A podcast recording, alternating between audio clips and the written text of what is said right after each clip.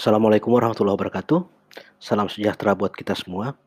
Baik, kita kembali bersua di episode ke-6, yaitu tentang koordinasi dan tentang manajemen. Baik, uh, mungkin Anda sudah paham apa yang dimaksud dengan koordinasi, karena mungkin Anda telah melaksanakan uh, kegiatan atau aktivitas koordinasi ini pada kehidupan sehari-hari.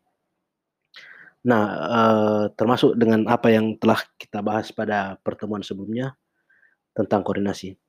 Nah, uh, pertemuan episode hari kali ini akan lebih spesifik akan membahas tentang apa itu koordinasi dan bagaimana rentang manajemen pada ilmu pengantar manajemen. Jadi secara teori atau definisi, koordinasi adalah proses pengintegrasian tujuan dan kegiatan pada satuan yang terpisah pada suatu organisasi untuk mencapai tujuan secara efisien. Jadi koordinasi sangat penting. Kita tahu koordinasi itu terdiri dari berbagai macam uh, individu dengan berbagai macam pendapatnya masing-masing, isi kepalanya masing-masing, pemahamannya masing-masing.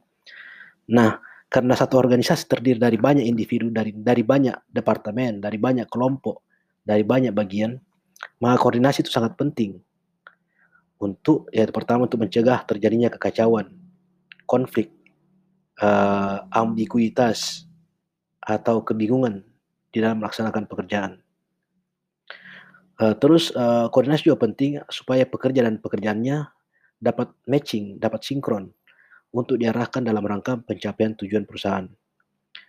Terus uh, selanjutnya koordinasi itu penting agar semua unsur manajemen dan pekerjaan masing-masing individu pekerja harus membantu tercapainya tujuan organisasi. Agar juga tugas kegiatan pekerjaan terintegrasi pada kesesaran yang diinginkan. Jadi intinya ini supaya teratur. Koordinasi itu penting supaya ada ada ada ada pergerakan yang teratur di dalam organisasi. Tidak terjadi kekacauan, konflik atau kekosongan uh, pekerjaan. Orang tidak tahu kerja apa karena tidak ada koordinasi. Ini adalah arti penting dari uh, proses koordinasi. Nah, berbicara koordinasi, kita juga berbicara tentang ketergantungan. Ketergantungan itu ada tiga macam. Yang pertama saling ketergantungan yang menyatu, terus saling ketergantungan yang berurutan, dan saling ketergantungan timbal balik.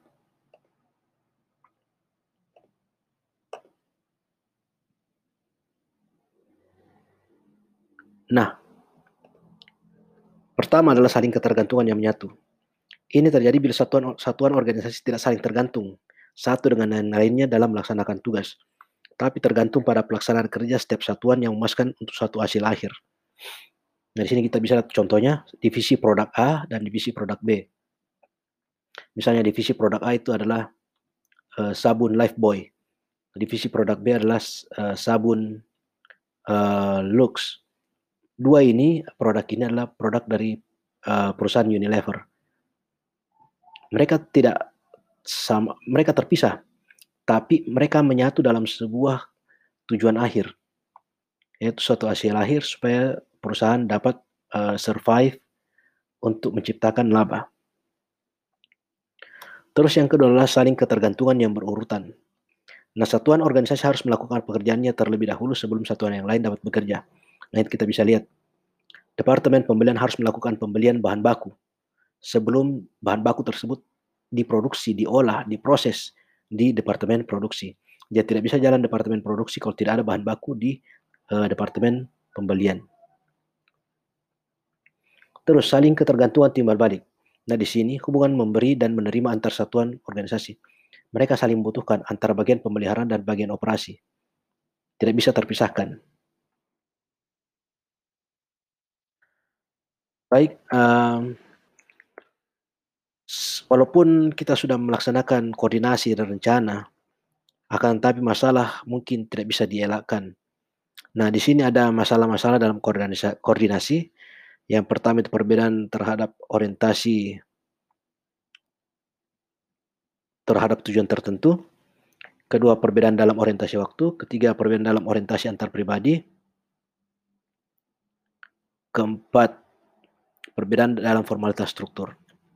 Baik, uh, untuk perbedaan dalam orientasi terhadap tujuan tertentu, ini misalnya, eee, para karyawan atau pegawai dari bagian yang berbeda, memiliki persepsi yang berbeda tentang bagaimana cara meningkatkan keuntungan. Misalnya di bagian penjualan menganggap bahwa kita harus menjual lebih banyak, supaya bisa kita dapat untung. Di sisi lain, bagian keuangan berpendapat "Eh jangan, kita harus, eee, hemat-hemat uang, kita harus hemat-hemat biaya." Supaya, eee, dengan hemat biaya itu lebih efektif dan efisien. Nah ini hal yang biasa terjadi dalam organisasi, ada perbedaan dalam orientasi terhadap tujuan tertentu. Terus, eee, yang kedua adalah perbedaan dalam orientasi waktu. Nah ini contohnya biasa manajer produksi biasa lebih akan memperhatikan masalah-masalah yang harus dipecah perha pecahkan segera, atau dalam periode yang singkat. Sementara eee, di bagian eee, penelitian dan pengembangan, sebelum diproduksi, nah bagian pen penelitian dan pengembangan ini lebih fokus pada masalah-masalah yang jangka panjang.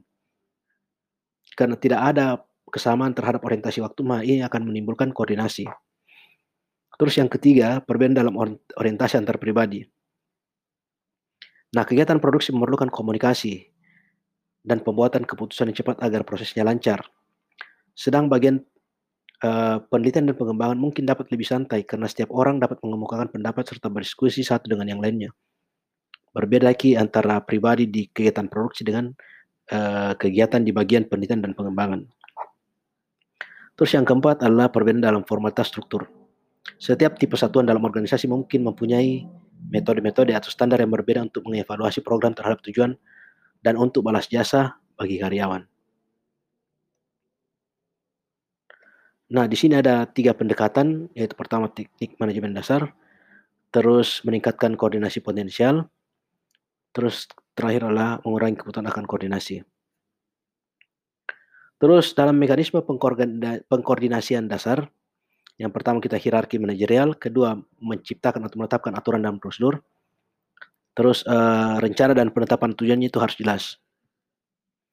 Nah kemarin di pertemuan sebelumnya, kita bahas tentang span of control, rentang manajemen.